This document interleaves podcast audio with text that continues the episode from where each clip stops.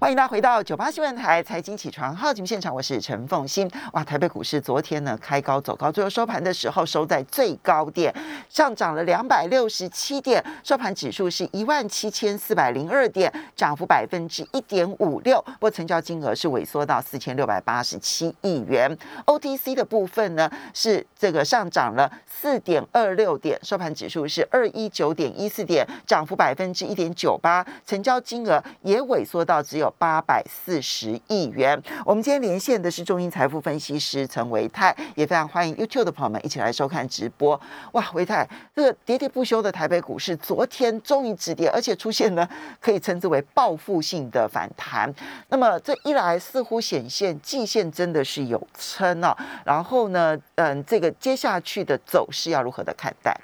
呃，凤兴早安，大家早安。哦，的确，我们看到在昨天呢，这个台北股市的部分债券指数是虽然说在这个礼拜的上半周一度跌破季线，可是呢，当天留下了非常长的一个下影线啊，所以呢，看起来在整个季线附近，的确如同刚刚凤兴所说的哦，这边其实有这个第一阶的买盘在这边去做一个进场。使得呢，在这一波呃，从这个前波高点拉回的这一次第一次碰到季线啊，算是成功的一个防守。但是呢，美中不足的地方就是刚刚风清有提到成交量的部分，呃，集中市场跟电投市场成交量在昨天都是呈现了一个萎缩，嗯，而且萎缩幅度蛮多的。对，也就是说呢，其实。现在的一个市场上面的氛围是大家愿意去做低阶，好，当它短线上面跌多的时候，愿意去做低阶。可是呢，当往上涨的一个过程当中，呃，比较没有这么强的意愿去做追高，嗯，哦，所以昨天其实在涨上去的过程当中是呈现一个量缩，而且呢，在整个市场上面的一个呃。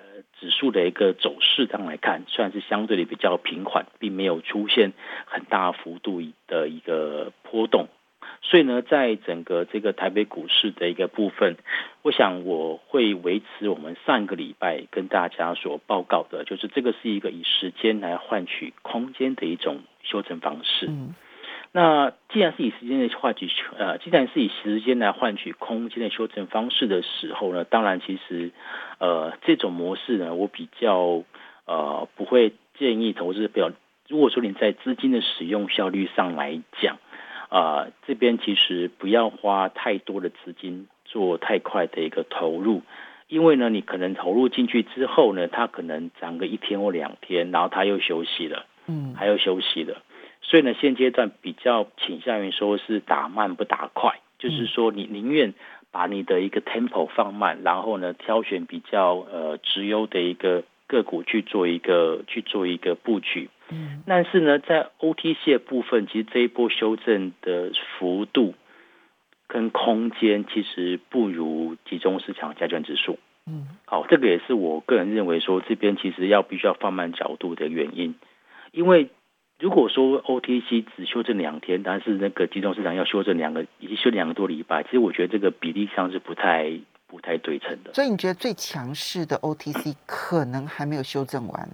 对，我觉得其实如果说从这一波修正的，但说从架构上来看，它。没有跌破月均线，走月均线，它一天跌破月月线，就立刻就站回月线之上了。它很强啊，嗯，对，它在结构上是强的，可是因为修正时间就没有集中市场来的这么多嘛，嗯，除非除非 OTC 再次领先过高，那这个大盘的规划我们就要重新再来去做一个设计。可是如果说 OTC 它没有马上要再过高，它在这边又在晃，所以我觉得在。在整个一个集中市场跟电投市场的一个比较来看的话，我觉得在时间时间的呃考量上来讲，我觉得这边要真正出现波段性上涨的一个时间点，可能还没有这么快。嗯，再来就是说，从整个筹码面的一个观察上来看，我个人觉得这一波其实往下去做修正的过程当中。筹码其实没有说换手的非常的一个干净，嗯，因为在昨天呢，呃，融资又又增加了二十亿，好，在集中市场的一个部分，然后呢，在三大法人们虽然说有买超，可是呢，在昨天就是礼拜啊礼拜四之前，礼拜三、礼拜二、礼拜一，基本上三大法人都站在卖方，哦，所以其实，在整个筹码面来讲，它还是在属于一个你丢我捡的一个架构上面。所以在这样的情况之下，我觉得真正要展开大波段的一个时间点还没有到。所以现在投资朋友可以慢慢的去挑选一些好的标的，然后呢放慢你的速度来分批做布局。好，所以呢，你刚刚提到的是，不管从量或者是筹码面的动态，或者从技术线型上来看的话，它可能都是一个盘整，然后等待下一波的一个格局，对不对？哈，是。那这个盘整它在什么样的区间范围内，我们都会觉得它是一个让我们安心的盘整，我们可以慢慢布局。那什么样的情况之下，可能你就要我们就要改变这一个看法了呢？是。呃，当然最基本的一个观察点就是在季线嘛，因为季线目前看起来是整个就大盘来说，对，就大盘来讲，这个是现在大家的一个公认的一个支撑区，因为昨天其实呃开高走高嘛，而且是收在最高点，所以其实季线是第一个关卡然后那第二个，其实我觉得心里面上的关卡就是一万七千点，啊，因为这波其实看起来一万七千点这整数关卡还是有守的，哦，这个其实从不止从昨天呐，事实上，啊，包括从过去的六月二十七号，甚至从过去的六月七六月份六月七号这几次的一个回撤，看起来其实多头都很积极要去守住一万七。嗯，哦，所以我觉得一万七是一个心里面上面的一个支撑关卡。所以前天碰到了一下，很快的就往上拉了。对，没错。好，那什么时候它会正式出现转强？当然，我觉得以这个所谓的以盘代底或者时间换取空间的一种方式，但你要去破解这样子的一个设定，当然它在这一波的一个止跌反弹的强度要够，嗯，哦，那如果说能够直接往上去突破了月均线，甚至站稳月均线，那代表这一波的一个拉回修正，可能就只是一个短线上面的一个调整，嗯，好，如果说在明下个礼拜一二能够直接往上攻回月均线的话，那我们对强度上面的一个。看法上就会有所调整，啊，那所以到时候我们就会看看说，那它往上去突破月均线的方式是什么？嗯，如果说它这一次往上去做走高的带领的一个领头羊指标股是电子族群，那我们看接下来在八月份的一个操作的方向，可能就会朝电子股去做一个布局。那如果说在今天或者是下个一二继续反弹。然后呢，又从那个船产里面，例如说航运股昨天已经有反弹了嘛，航运股是不是能够续弹？然后航运股续弹之后，是不是能够带动钢铁或者是塑化、纺织、造纸这类能够出现续弹？也就其实它的整个内涵是不一样的。那这个会也会影响到我们在下一个礼拜，甚至说大八月份，呃，我们的操作的一个方向。那我们就进入产业类别，然后它的强弱，接着我们再来看我们的慢打的布局哈。嗯，那首先就是传统产业的部分了。你刚刚稍微提到了，就是航运能不能够续强？到目前，哎，航运它一反弹不，呃，则不不反弹则已，一反弹真的还蛮惊人的哈。连续两个交易日，如何的来看待？好，航运股其实。这次的反弹的主角其实应该就是落在货柜三雄的部分，对，尤其万海。对，那其实货柜三雄的部分呢，其实它还是有强弱上面的差别，跟结构上面的差异。这次货柜三雄其实最早止跌应该是万海，嗯，万海其实在阳明、呃，这个长荣跟万海三档个股里面，它其实是应该是唯一一个没有跌破季线的一个个股，嗯，它是领先去做止跌。可是呢，在其他的，例如说像呃二六零九的这个阳明，或者是说二六零三的这个长荣，他们都是跌破了季线之后，嗯，然后才往上做反弹。所以其实真正能够百分之百就是很确定守住季线的，应该就是万海。所以万海是这一波货柜三雄的一个指标啦。嗯，好，所以架构上来看，我觉得万海是是会是第一个有可能未来，假设未来有可能会落底的话，我觉得。万海是机会是比较高的，但如果说就短线上面的强度来看的话，好，应该是二六零九的阳明。嗯，为什么呢？因为其实，在昨天的一个，虽然说三档个股都是属于涨停板，哦，但是阳明最早。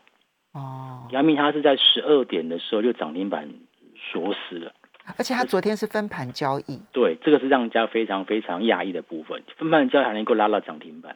分盘交易常常会变成 操作的来源，好 所以我就不说说不多说了。对，好，嗯，然后呢，长荣则是在十二点大概在十五分的一个时候，它才攻到涨停板，然后是锁死，嗯，然后万海也是大概在十二点半的时候，它才是攻到涨停板，然后开始慢慢慢慢锁死，所以有一点就是阳明带头，然后呢带动了万海跟这个长荣。不过阳明是反弹第一天，那万海跟长隆是反弹第二天，所以其实它是速度上面有一点点落差，我觉得这个是可以理解的。所以在短线上面来讲，我倒觉得阳明它既然能够在整个分盘交易的过程当中，它能够攻涨停板，表示其实它低阶的一个买盘，或者是说它的买盘的数值是非常的坚定的，就是即便是我今天分盘交易，我还是要买进。所以我觉得这个阳明这短线上面的一个反弹的指标。我觉得是要看阳明，那至于其他的散装，那所谓的看阳明是什么意思呢？就是说阳明只要继续的反弹，那航运类股都不用太担心吗？应该是这样讲啊。我说今天呃，如果说对阳明继续的反弹的话，我倒觉得货柜轮的部分就比较不用担心了。嗯，对，因为它本来就最弱的，嗯，它是最弱的股票，然后持续做反弹，所以我觉得其他的包括像。呃，万海或者是长隆，我就觉得其实你之前来不及跑的朋友，你也许就可以稍微忍耐一下。毕竟这三档个股，其实我从技术指标的角度来看，它的 K D 指标在昨天才刚刚出现低档的黄金交叉。嗯，好，所以我觉得在不管是在我们观盘上面的技巧上，或者是在技术指标的一个部分，其实这边都不应该去做杀跌。好，我们稍微休息一下，等一下马上回来节目现场了。欢迎大家回到九八新闻台财经起床号节目现场，我是陈凤欣，在我们线上的是中医财富分析师陈维泰，非常欢迎 YouTube 的朋友们一起来收看直播。好，所以维泰，我们刚刚讲到航运啊，嗯，我们先定义这一波是反弹嘛，对不对？哈，嗯哼。事实上，前天你的好朋友这个伟杰呢，他就大胆的预测说，呃，航呃这个货柜三雄的反弹应该就要出现了，哈，就没有想到就是出现在。刚好礼拜三、礼拜四这样哈，那我们现在就要观察说，那这个反弹到什么地方可能会是它的满足点？那要万一手上有的该怎么办？然后手上空手的能不能够抢反弹？呃，抢反弹的部分，我觉得真的要看每个人的数值，嗯，尤其是航运的部分，因为这一波说实话，它在修正过程当中，我特别去看了一下融资的一个增减。其实货柜三雄的融资并没有减的非常的多，对，反倒是三大法人买的蛮多的，嗯，所以其实，在筹码面上来讲，我觉得这边强反弹当然是有机会，因为刚刚提到嘛，因为技术指标已经在低档出现黄金交叉嘛，但它要往上去做一个反弹，我觉得是合理的，但是因为它的筹码面还没有那么干净，嗯，所以呢，我觉得大家应该就是先以短打来去做一个规划，好，那至于说。散装行业的部分哦，其实我觉得散装行业可能对于一般投资朋友可能会相对比较稳定一点，因为在昨天在呃货柜三雄往上涨反弹的时候，其实之前一天中行已经反弹了，嗯，中行已经领先做一个拉高，然后也带动了其他包括像是裕民啊、新兴啊、惠阳等等。所以其实如果说站在如果你手脚不是那么快或心脏不是那么强的这个。这个投资朋友，我觉得其实散装行业部分反而反而是可以去做一个留意。所以其实除了这个昨天刚刚对对，所以货之外，其实像域名昨天涨停板，嗯，然后前一天是中行，然后再来域名，哦，所以其实它有一个轮动的架构。所以我觉得其实他们都是回到了季线，然后往上去做反弹的。但都是以反弹看待，对，没错，嗯嗯。那其他的这一个船产当中有没有什么特别？你觉得其实它的转强是很够力的。好，诶，我刚刚为什么一会特别提到，就是接下来往上做走高的内涵，有可能会分成两种，一个是电子来领军，一个是在船产领军。因为其实我发现到，其实在这一波修正过程当中，除了航运股它直接拉回到界限之外，其他的船产股其实包括这样说话。呃，还有纺织，甚至钢铁股，其实说真的，跌破季线，然后很弱的不多，比例比较不多，对，其实不多。嗯，我们就以钢铁股好了来讲好了，钢铁股其实一直以来都是跟在过去一段时间，然后就是跟航运股一步一趋嘛，在航运股动，钢铁股就动。那钢铁股这一波，其实以这个最具指标性的这个中钢，基本上也没有再去跌破五月中的低点，嗯，也就是在横盘而已。然后呢，其他一些股性比较活泼的啊，就是像是这个大成钢、哦星光钢这类的，不锈钢的相关的一个族群等等的，或者是在这个钢卷相关的镀锌钢卷的这些个股来讲，他们也都是属于守在季线之上，距前波高点并没有特别特别的远。所以我觉得，如果说呃这个传山股里面，除了呃这个航运股之外，要选另外一个所谓的一个。多头指标性的一个类股，我觉得我会选择的是钢铁。OK，然后再来就是呃这个造纸。嗯，造纸其实这一波其实修正也并没有很严重了。好，那永丰云是稍稍的跌破了季线，可是呢，其他的像是这个华子的部分也是守住了季线。然后我特别讲这些原因，是因为其实他们在今年上半年的业绩真的不错。嗯，很快的就要到八月十五号。不是中秋节啊，就是第二季财报。第二季财报，对对对对对对。第二季哦，原来月饼跟财报有这样的关系，好没有开玩笑。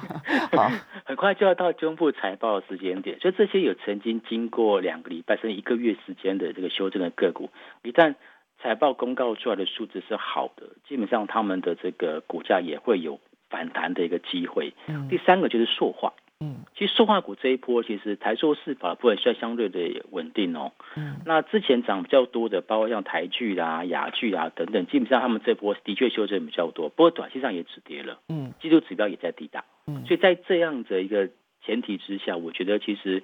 呃，传产股要来一个轮流的一个反弹，其实是机会蛮大的。嗯，好。接下来就是你刚刚讲说是两两边的领军嘛，一边是船产，另外一边就是电子。嗯哼，到昨天为止还是中小型优于大型，如何看待？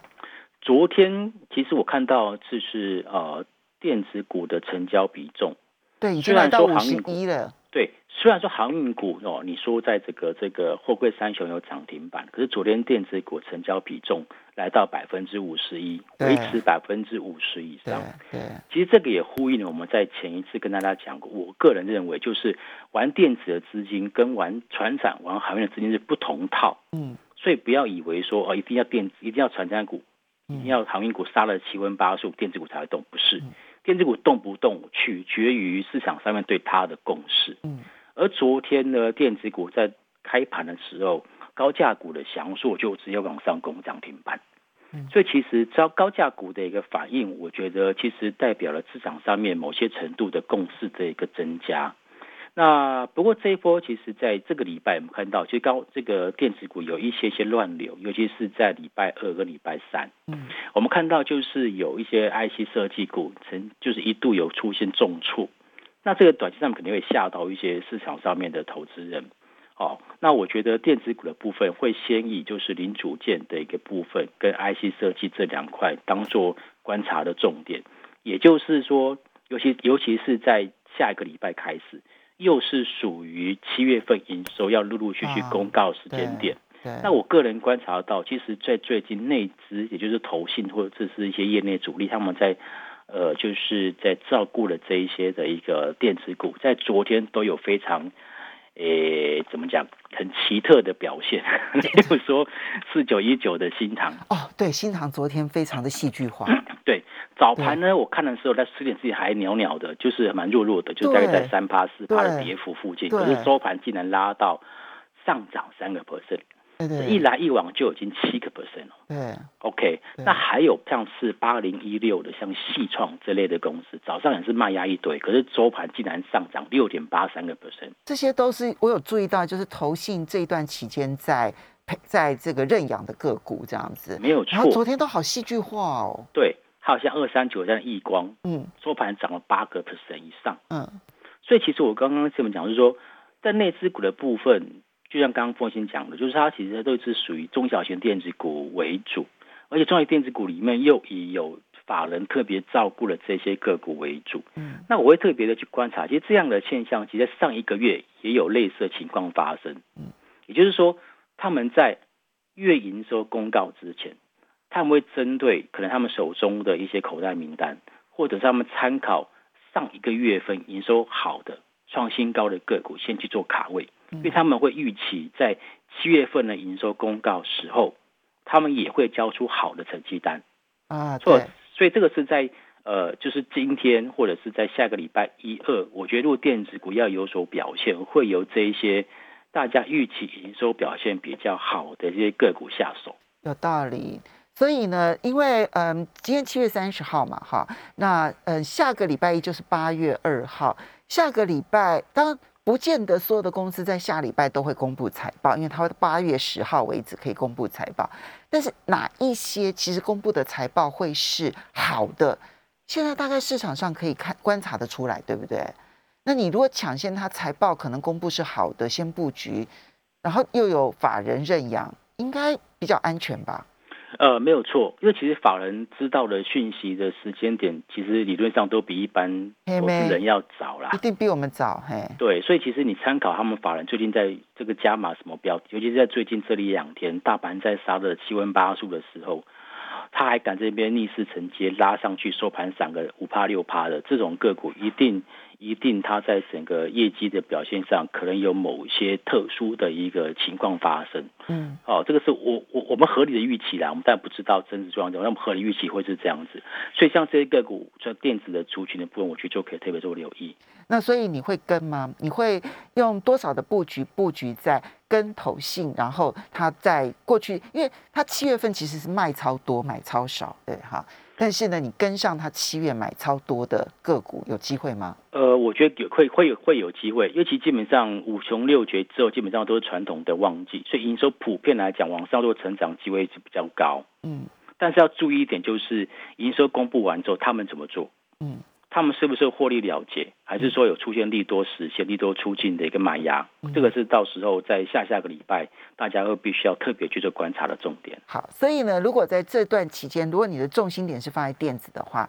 跟着投信布局，然后呢，它过去。其实它四五月如果营收不错，四五六月营收不错，七月再创新高的机会很大，对不对？哈，嗯那你抢先布局，等到它真的七月营收公布了之后，再看它的股价表现，再来决定你的进出的一些基本准则。用这样的方式，也许在这段期间，如果这这还不是长打，这个是以以它的基本面来保护它的长线了，对不对？哈，是的。好，我们要非常谢谢陈维泰，也非常谢谢大家。休息一下，马上回来。